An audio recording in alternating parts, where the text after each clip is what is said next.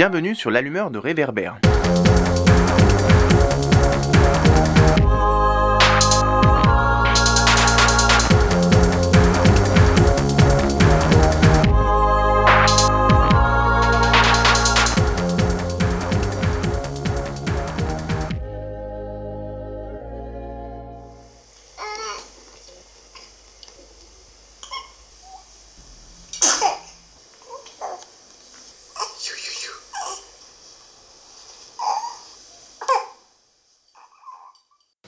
Sommes à la maternité des Lilas, qui se situe au Lilas. C'est la commune des Lilas qui est dans le département de Seine-Saint-Denis, en 93. La voix qu'on vient d'entendre est celle de Céline Lenégaret, sage-femme à la maternité des Lilas. Pour ce nouvel épisode du podcast de l'allumeur de réverbère, on a choisi de tourner notre lanterne vers ce lieu particulier qui, en Seine-Saint-Denis, à quelques minutes à pied de Paris, propose depuis plusieurs décennies une offre de soins et de services très grande à destination de sa patientèle. Le 19 juillet dernier, nous sommes allés à la rencontre de Céline donc et de Corinna Palais, psychologue à la maternité des Lilas. Ensemble, elles sont revenues sur la culture de travail de la maternité et de son centre d'orthogénie, sa philosophie de travail et la place détonnante qui est accordée aux sages-femmes dans l'accompagnement des patientes. Céline et Corinna ont aussi abordé avec nous l'actualité de la maternité, en particulier les menaces de fermeture qui viennent peser sur l'établissement depuis une dizaine d'années du fait de l'Agence régionale de santé, l'ARS. Sans plus tarder, je vous laisse avec Céline et Corinna qui ont ouvert l'épisode en présentant leur parcours dans la maternité avant de revenir brièvement sur l'histoire de l'établissement. Très bonne écoute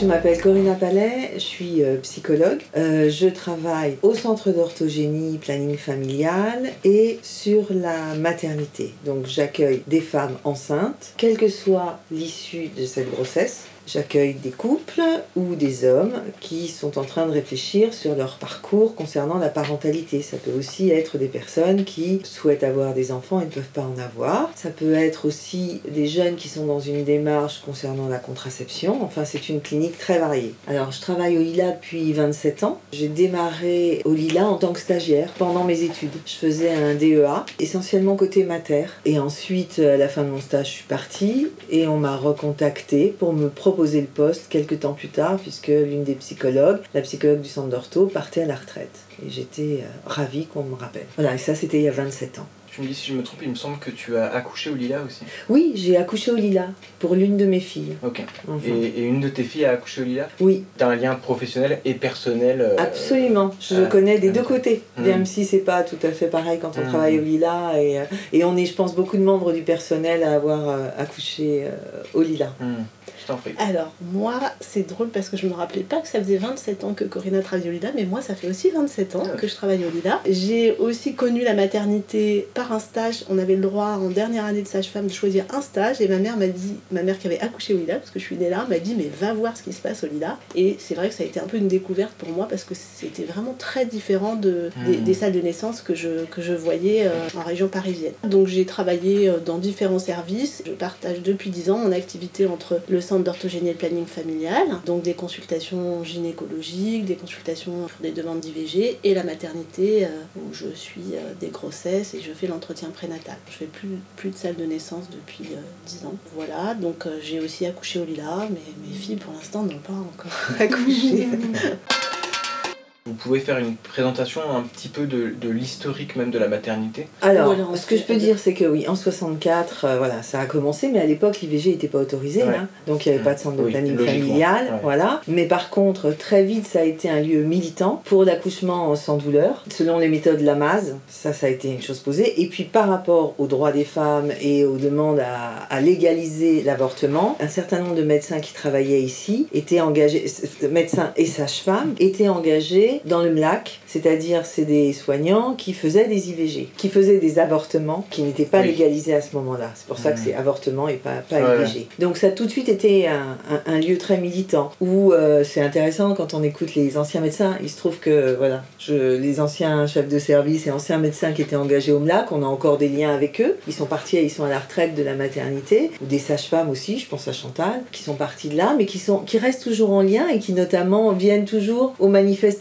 continuent Mhm. à s'impliquer. Donc tous les gens qui travaillaient à cette époque-là, je crois qu'on peut dire, hein, Céline, étaient euh, très engagés politiquement. C'était vraiment un choix de travailler au Lila.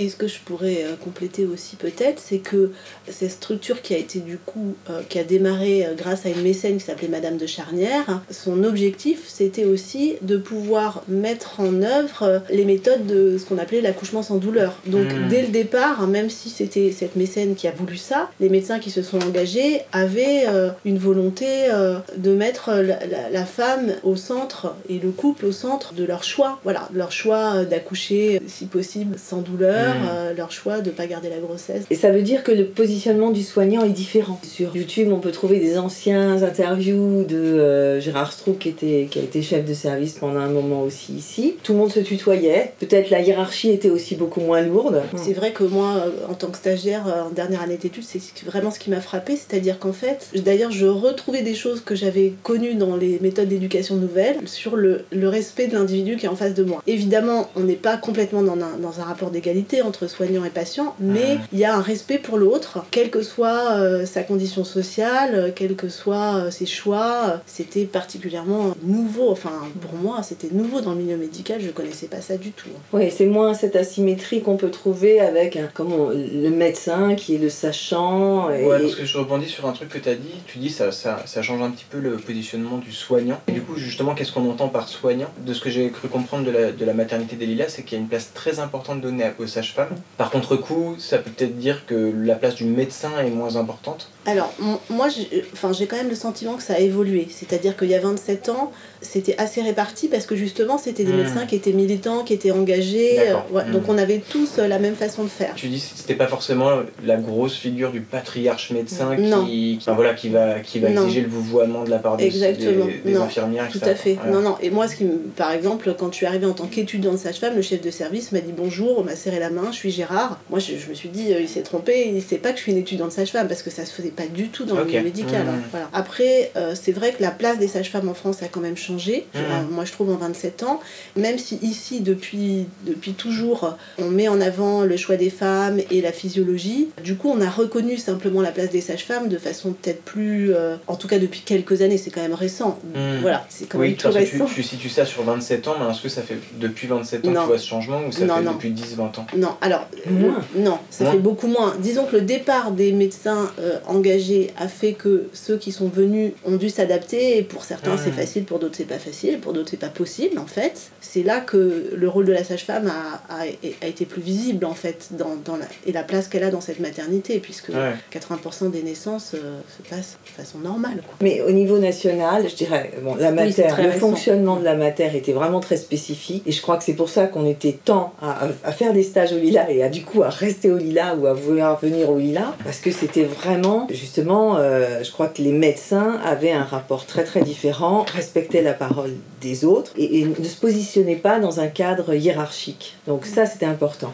À la PHP, le positionnement des sages-femmes a un peu évolué. Ça n'empêche les stagiaires qui viennent encore ici, elles disent toujours c'est sidérant. Et nous, on s'en rend moins compte puisqu'on est là depuis très longtemps. Et heureusement que les stagiaires sont là et continuent de le dire. Et, et l'autre fois, j'ai filmé une, une stagiaire justement en fin de stage pour lui demander qu'est-ce que t'en penses, etc.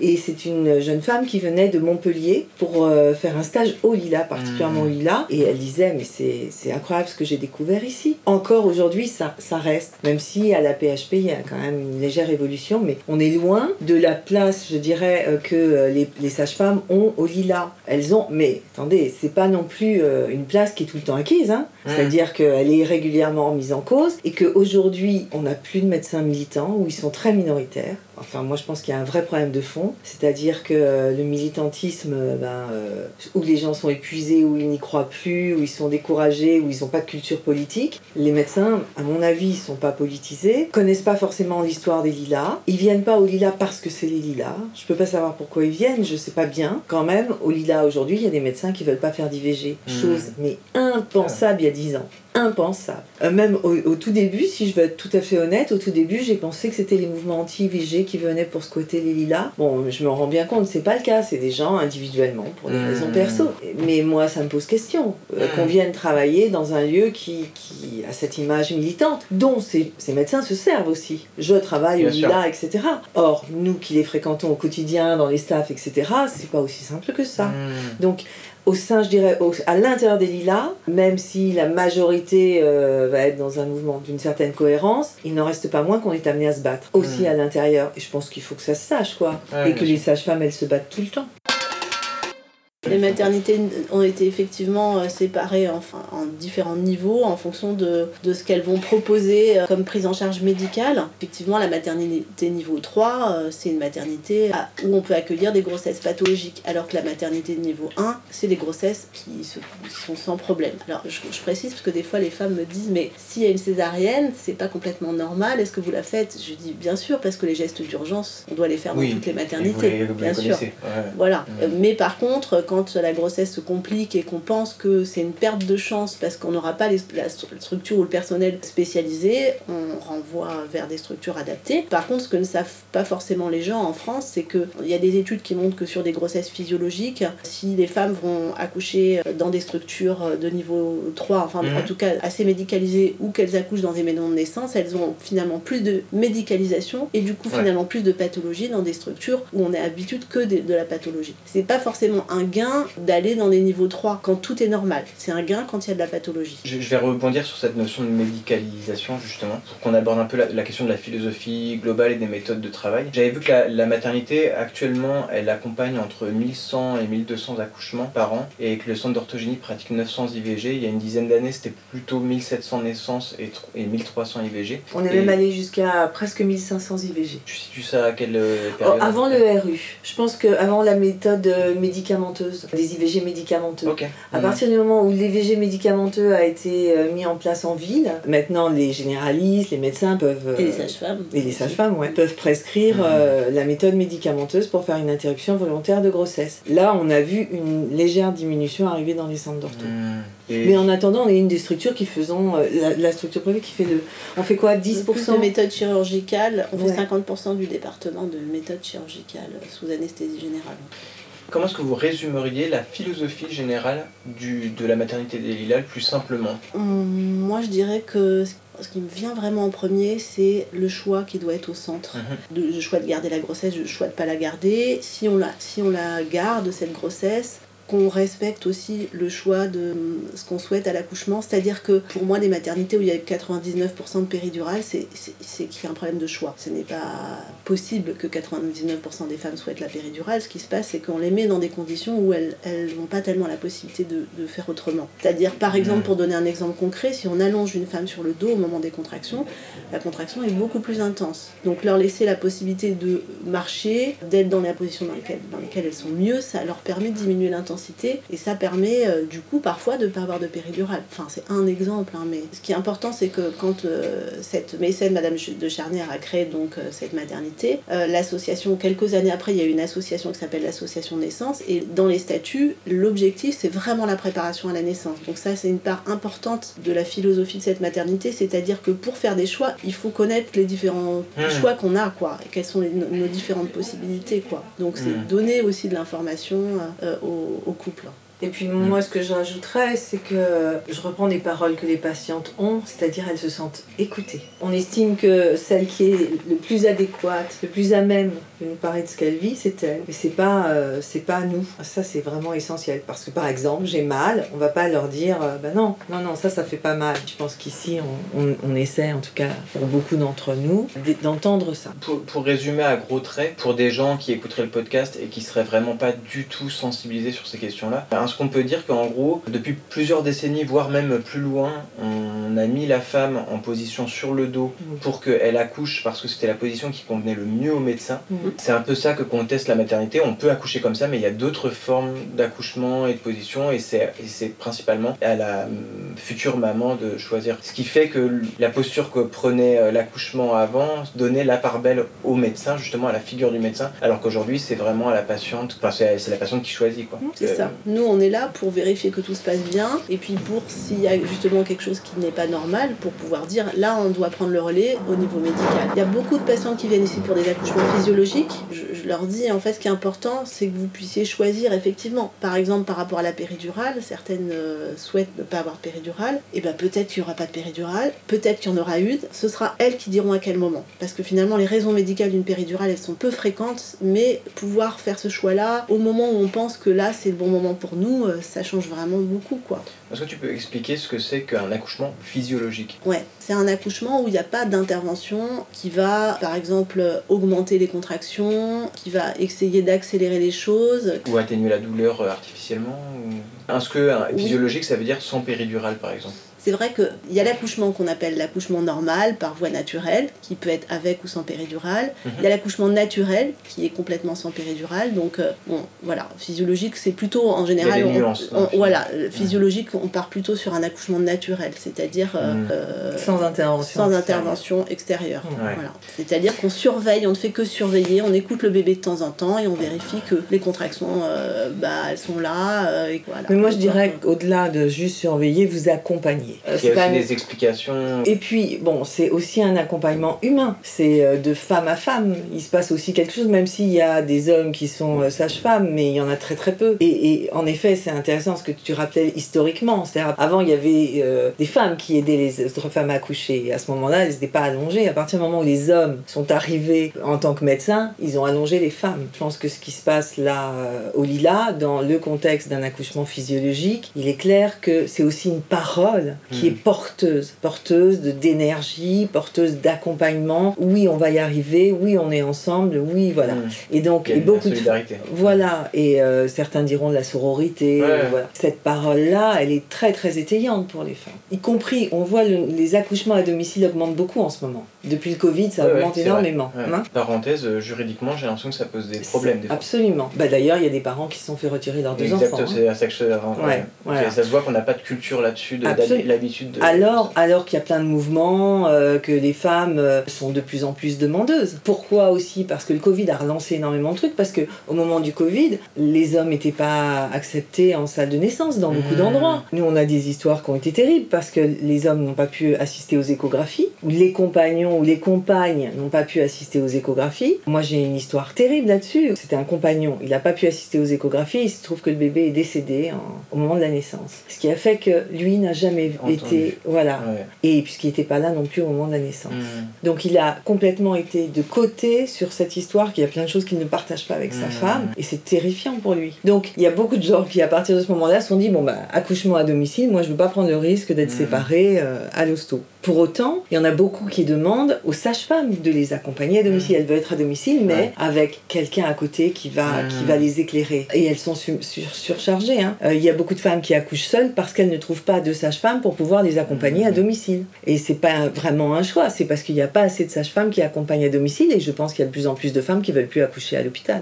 Juste pour rebondir sur tout ce qu'on vient de dire, selon la cartographie de, de, l'ARS, à l'Agence régionale de santé dédiée aux maternités, deux tiers des femmes accouchant au Lila ont recours à une péridurale contre euh, 90% à la clinique Vauban. Donc on reviendra après sur la clinique Vauban, mais du coup c'est en gros c'est une clinique privée, donc je pense qu'elle est assez représentative des cliniques qui sont du même style. Donc on a deux tiers des accouchements en péridurale au Lila, 90% à la clinique Vauban. On a 70 à peu près. hein.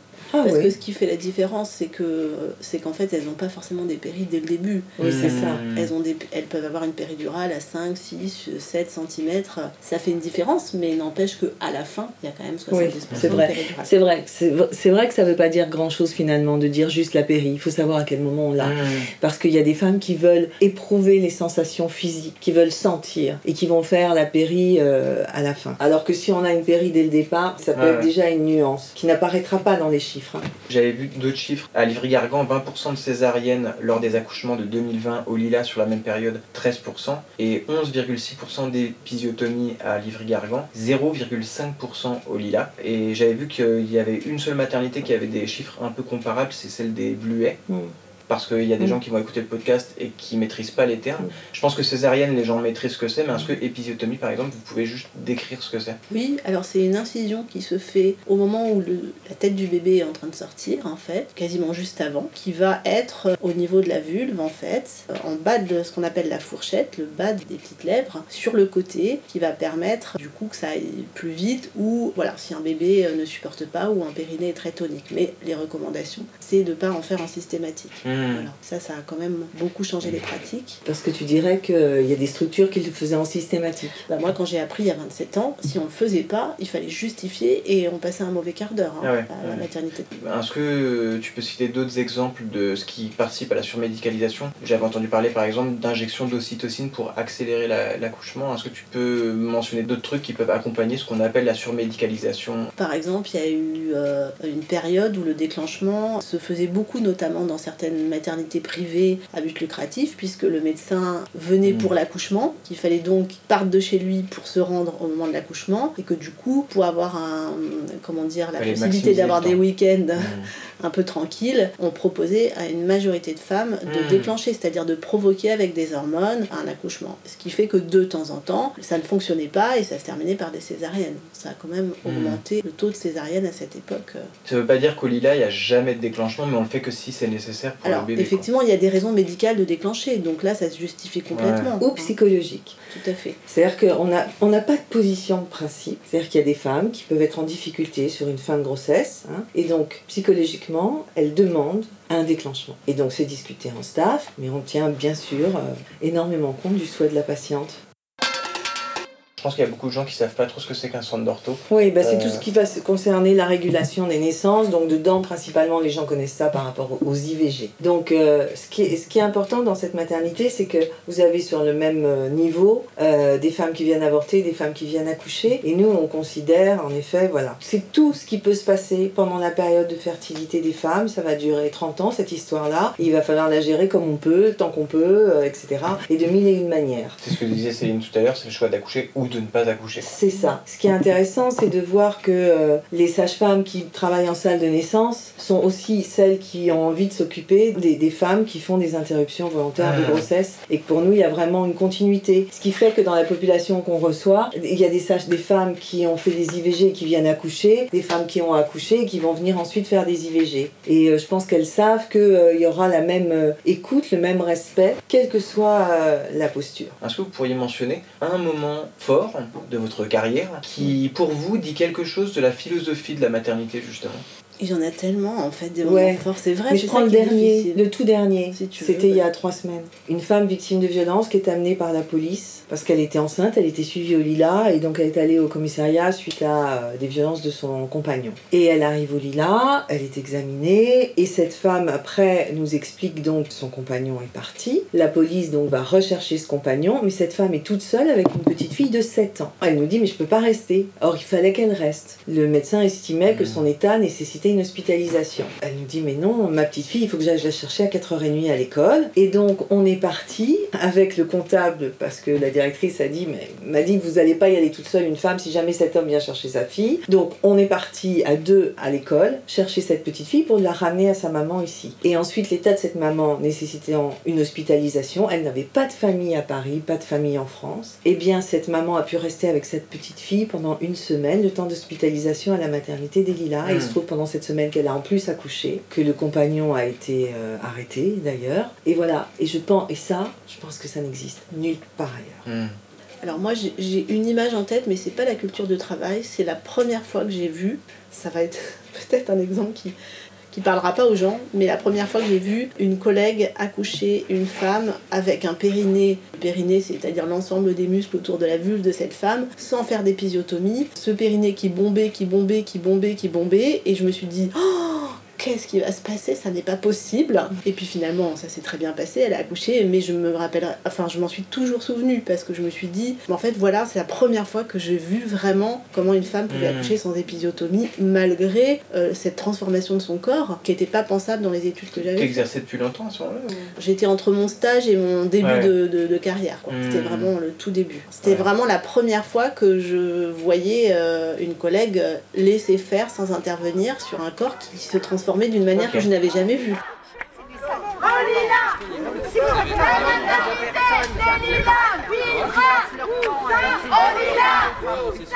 Petite pause, je vous laisse avec quelques sons de la manifestation organisée le 29 avril dernier devant le ministère de la Santé à Paris avec des salariés de la maternité, des usagères, des usagers.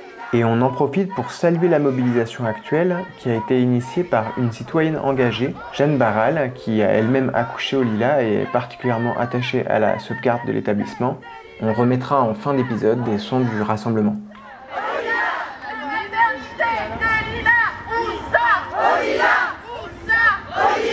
C'est bien, bien, petit calage par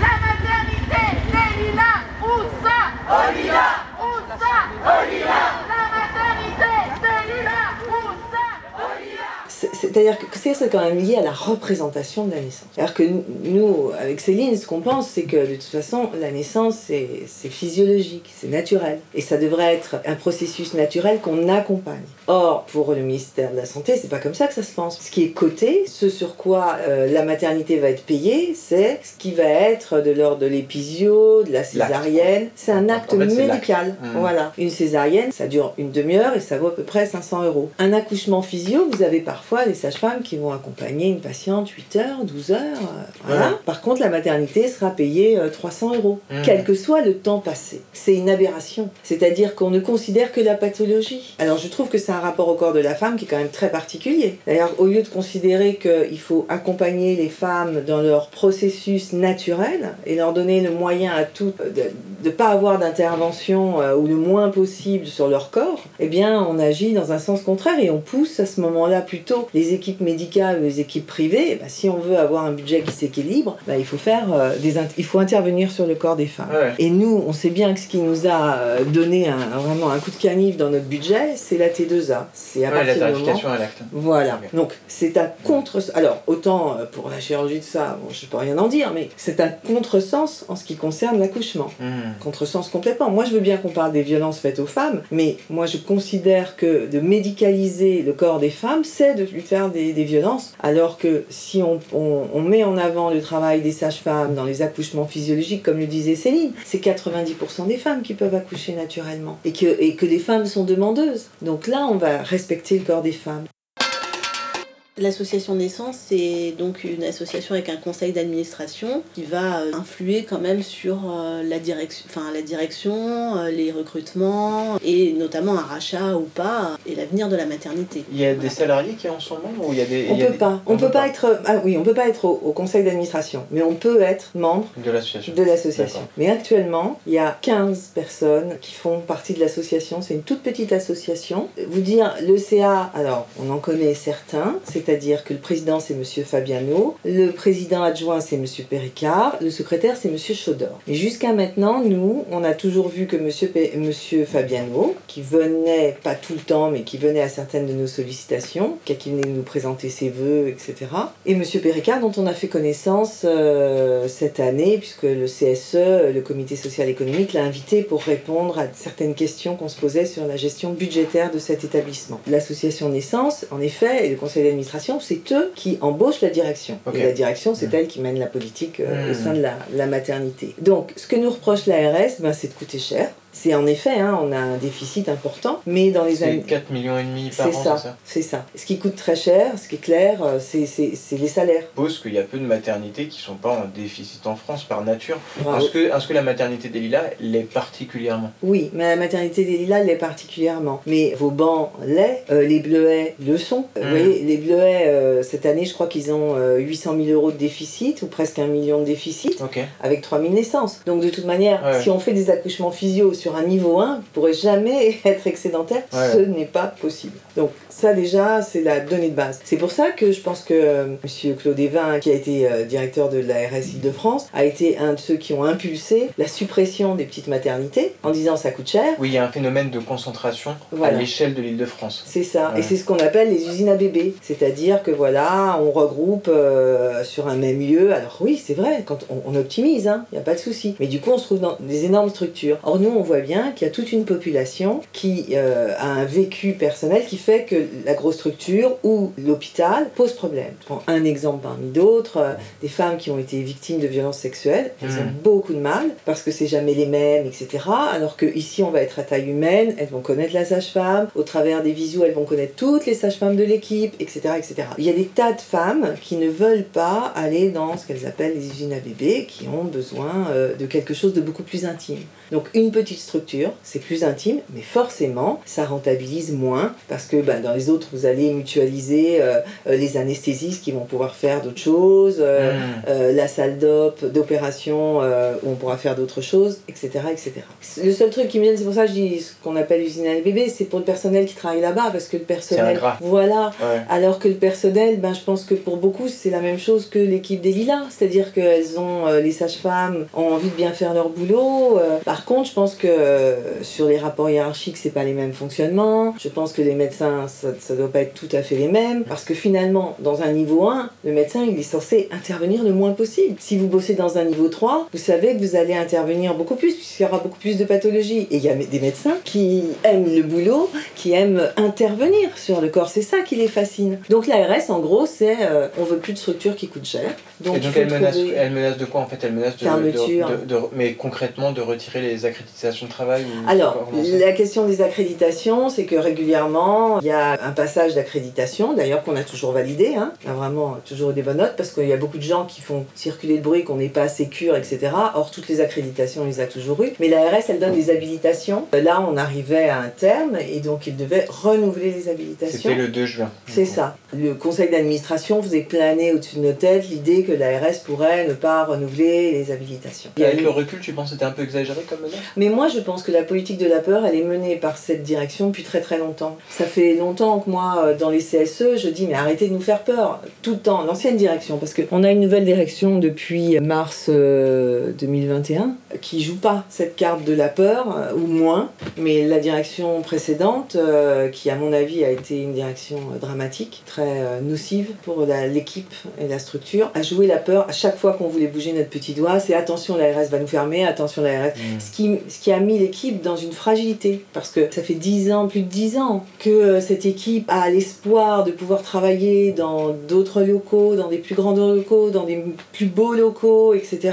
Et patiente, et patiente, et patiente, et euh, avec la menace de euh, mais on va peut-être bientôt fermer, mais on va peut-être bientôt fermer. Et quand vous vivez comme ça, c'est vachement dur. Pour un prêt, pour un crédit, Ouais, pour c'est c'est des menaces concrètes, hein, c'est-à-dire euh, dans trois mois, peut-être qu'on ne pourra pas vous payer. quoi. Mm. C'était vraiment des menaces Ah ouais, concrètes. c'est ça. ouais.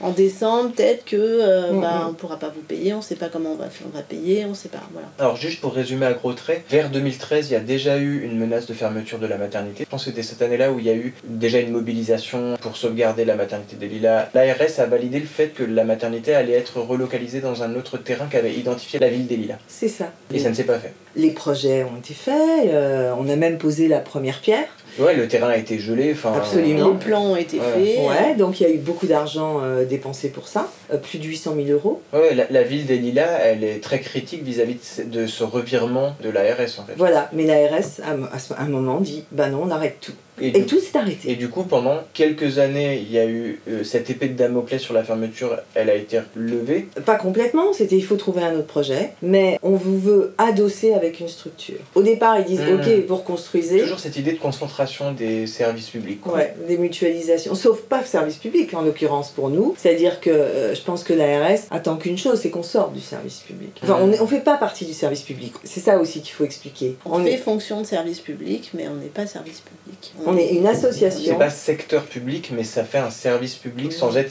secteur public. C'est ça, c'est-à-dire qu'on est une association à but et, qui et nous travaillons à but non Ouais, ouais, lucratif. je vois. Donc nos salaires sont payés euh, voilà, par l'association, mais qui elle-même Mmh. est financée par, euh, par un budget euh, de l'ARS. Donc euh, l'ARS dit ok, donc tout ça, ce projet sur ce terrain, euh, Qui était sur la commune C'est juste à côté. Juste ouais. à côté, Juste ouais. à côté d'ici. ça a été l'occasion d'une grande fête hein, quand on a été posé la pierre. Et puis on y croyait fort, hein. et c'est aussi ça, c'est que vous passez euh, d'une déception euh, à une autre. euh, voilà, il Parce a même. que, juste pour expliquer, là, en gros, ils sont corrects, les locaux, mais ils sont un peu vétustes, quoi. C'est un peu les mêmes depuis les années 60. C'est pour ça qu'on parlait de relocaliser le, Et la puis, maternité. Parce qu'il faut faire plus de naissances, et donc il faut qu'on agrandisse les locaux. D'accord. aussi. Mm. Non, parce que euh, on est vraiment à l'étroit. hein. C'est-à-dire que par exemple, on est trois à se partager ce bureau. Les médecins vont jongler et on va organiser les emplois du temps par rapport au bureau. Donc, euh, Ouais, ouais. non, on est vraiment à l'étroit. Mm. hein. Euh, et puis vétuste. Et donc euh, l'ARS a coupé court à ce projet et a dit adossement. Et là, on a entendu parler à ce moment-là d'un adossement avec la clinique Floréal à Bagnolet, qui est au bout de la rue, enfin qui est à, à 5 minutes d'ici. Mais on devait garder une, une autonomie de travail, on se mélangeait pas, il n'y avait pas de maternité dans cette équipe, donc on continuait à être une maternité autonome. D'accord. Voilà. Alors d'abord juste à côté, ensuite au, à l'étage supérieur, on devait avoir deux étages. Après, on nous a dit un seul étage, Ouais. Donc en gros, etc. Et puis on, on- on multiplie les incertitudes comme ça tout le temps, tout le temps, tout Et puis on n'arrive pas à avoir d'infos par notre direction. Et ça dure plusieurs années comme ça. À ce moment-là, on nous dit, le- parce que la clinique Floréal appartenait à Monsieur Gambaro, et on nous dit, ben Gambaro fait pas avancer les choses, sauf que ce qu'on voyait aussi, c'est qu'au niveau des dépenses, il y avait eu plus d'un million d'euros dépensés sur ce projet-là. Ok. Hein, des Ouais. études, des trucs et des machins, un million d'euros. Et, après, reproche- et après, on va reprocher le déficit Ouais. de 4 millions. C'est ça, c'est bon, c'est ce qu'on, on- nous les syndicats, on, on- on renvoyait à, à la direction. Enfin, c'est une vraie gabegie financière, euh, ça fait plein d'argent qu'on met sur des projets qui n'aboutissent pas. Et donc, euh, nous on disait, mais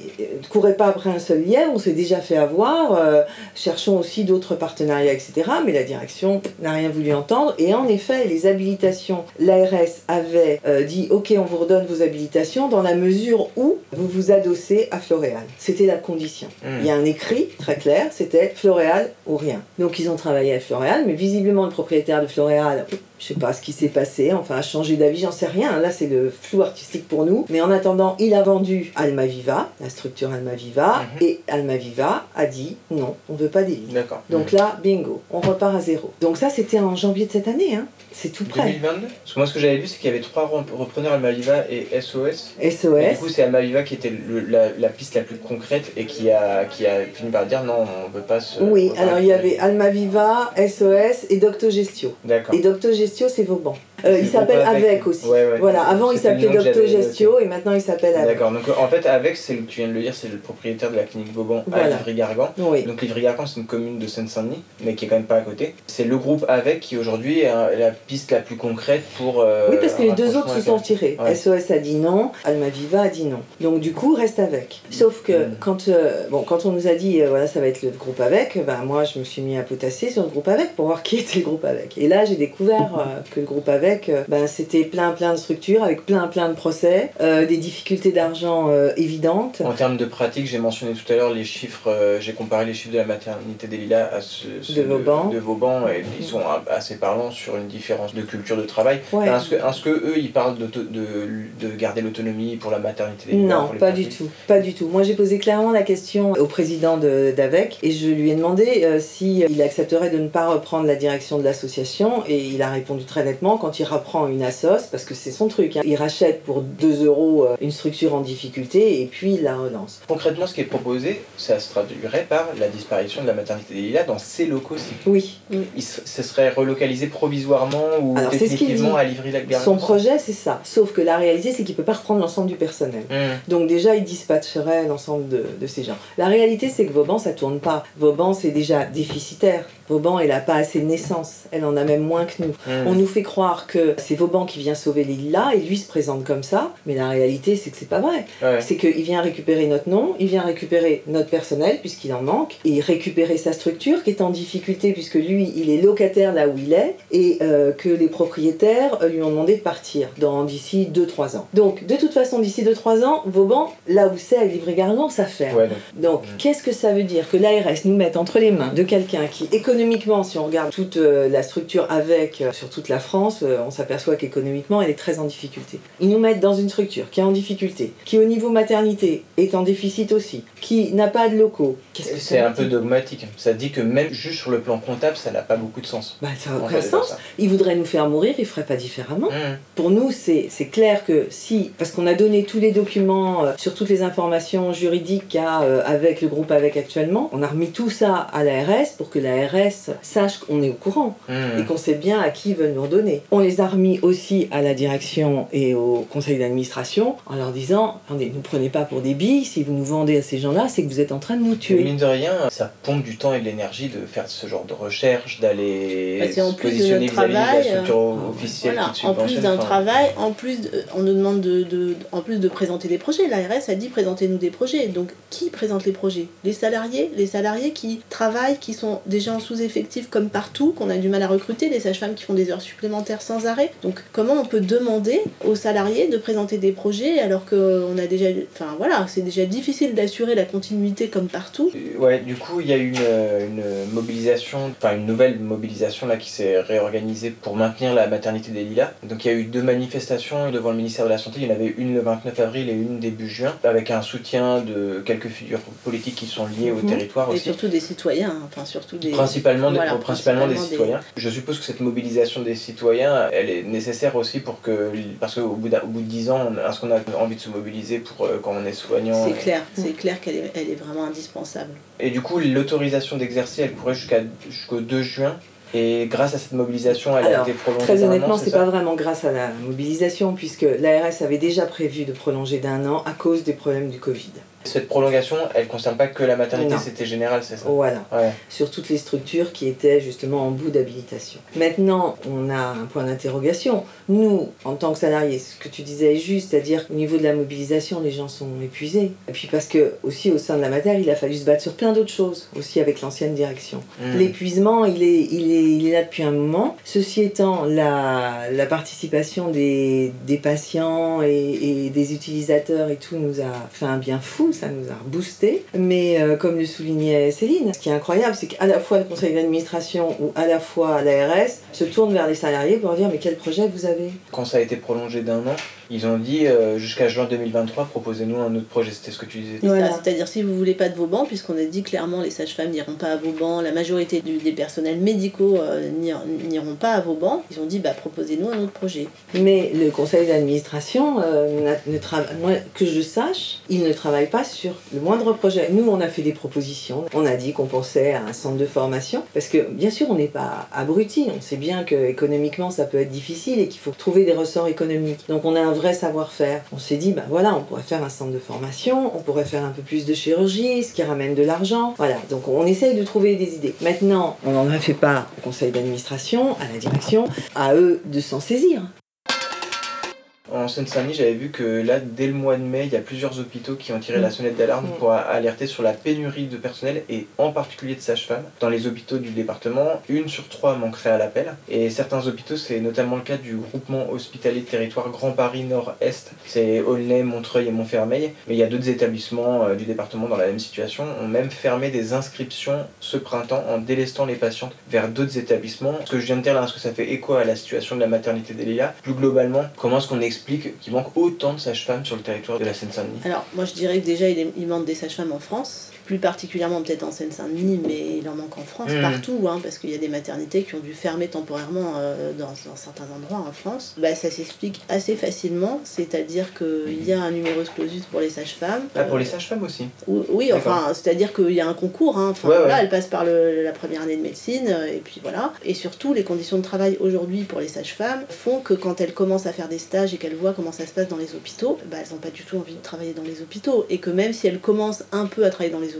assez rapidement, elles arrêtent parce qu'elles n'ont pas de vie, elles ont euh, très peu de week-ends, elles font des nuits pour un salaire, euh, quand on commence, euh, on- voilà, un salaire qui correspond pas au diplôme et aux responsabilités qu'elles ont, parce qu'elles peuvent aller devant les tribunaux, c'est Mm. vrai, une, une profession médicale. Donc, euh, et puis elles se, elles se sentent maltraitantes dans ces hôpitaux, parce qu'elles peuvent pas accompagner les femmes. Quand on doit surveiller quatre femmes qui accouchent en même temps, bah, C'est pas pour ça qu'on s'est qu'on s'est engagé dans ce métier, quoi. ah bah, c'est ça. Mm. Il y a quand même une part majeure d'accompagnement dans ce métier, donc Mm. c'est pas possible. Je pense que ce que tu soulevais là, c'est-à-dire que dès avril, euh, les structures et les matères disent on va devoir délester, c'est gravissime parce que ça veut dire aussi euh, donc euh, les consultations on demande aux, femmes de les faire à l'extérieur, les préparations à la naissance parce qu'on va retirer toutes les sages-femmes de tous ces postes-là pour les mettre principalement en salle de naissance. C'est comme si on considérait que finalement la mise au monde c'est juste le moment où cet enfant va sortir de ton corps. Sauf que c'est complètement aberrant quand on sait que quand même la première cause de décès dans le cadre de la grossesse, c'est des raisons d'ordre psychique. La parentalité, c'est un processus et ça commence bien avant de la sortie au monde, de la sortie de ce bébé. Et que là, en gros, on dit aux femmes, ben, débrouillez-vous cet été, sauf qu'à Paris, les sages-femmes en libéral, l'été, ben, elles seront pas plus là. Euh, elles partent en vacances comme les autres. Les médecins, c'est pareil. Les gynécos, c'est pareil. Donc ces femmes, elles vont être démunies. Donc pour moi, ça, c'est encore de la violence euh, Mhm. faite aux femmes. Hein. C'est pas pour rien, la, la présidente là, de l'ARS, c'est quelqu'un qui vient du ministère de l'économie. Ça dit quelque chose. Bah oui, ça dit quelque chose. Est-ce que vous avez un support que vous pouvez suggérer aux gens qui écoutent sur toutes ces questions qui sont liées à l'accouchement physiologique, au rapport au corps des femmes en général Il y a des influenceuses, enfin il y a, il y a des livres, mais il y a des influenceuses aussi qui parlent de l'accouchement physiologique, Des sages-femmes des influenceuses. sages-femmes influenceuses. Ça, voilà. c'est vraiment intéressant. Moi, je- des fois, je donne euh, aux femmes, euh, voilà, les... parce que c'est parce que c'est très bien fait, c'est très court, c'est très Tu accessible. peux en citer une ou deux? Oui, par exemple, Charline, la sage-femme. Je trouve Ok. que c'est très bien ce qu'elle fait. Anna Roy, qui est sur France Inter aussi, qui, est- qui, voilà, qui fait des podcasts aussi. Euh, Il y a aussi un. Je crois que c'est le premier euh, podcast sur la parentalité qui s'appelle Bliss Story aussi, où il y a plein de choses euh, sur ce qui se passe dans le monde autour de la parentalité et qui fait d'ailleurs des spectacles maintenant. Je trouve que c'est bien que, que les femmes et que les couples s'emparent de ça en fait. C'est ça qui va permettre de faire changer les choses.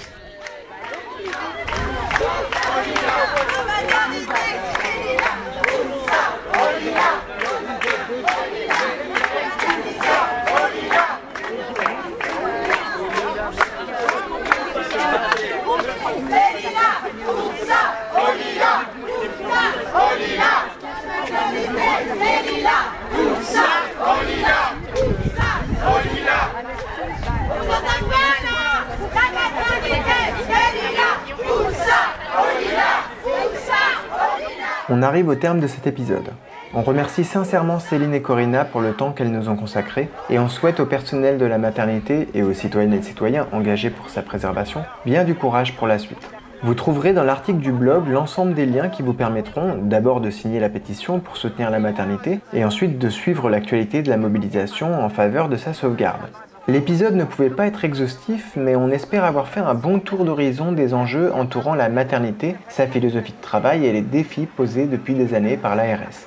La question de la maternité des Lilas ne concerne pas juste le personnel qui y travaille, ou les patientes qui dans le futur souhaiteraient s'y rendre. Nous l'avons touché du doigt au cours de l'épisode, ce combat concerne tout le monde, en cela qu'il esquisse la vision du service public et le rapport au corps des femmes que nous souhaitons. En quelque sorte, tout comme en 2016 les manifestants de Nuit debout à Paris disaient lutter contre la loi travail et son monde, les citoyennes et les citoyens, les soignantes et soignants mobilisés luttent pour la maternité des lilas et son monde. Son monde, c'est-à-dire une certaine vision du service public, le respect des patientes, de leur corps et de leur choix, le respect du travail des soignantes, de ce pourquoi elles se sont engagées dans leur métier et une certaine vision du temps. Le temps qui doit être consacré à l'humain et non l'humain qui doit maximiser le temps qui passe et manipuler les corps pour atteindre cet objectif. En ce qui concerne la maternité, s'ajoute une dimension émotionnelle très forte chez les salariés de la maternité qui aiment leur travail bien sûr, mais aussi chez les usagères, les usagers, les citoyennes, les citoyens mobilisés qui considèrent la maternité comme faisant partie du patrimoine de la commune des et plus généralement de la Seine-Saint-Denis. Voilà, je m'arrête là, n'hésitez pas à suivre la mobilisation, à la soutenir et à la relayer. A bientôt et gardons nos lanternes allumées.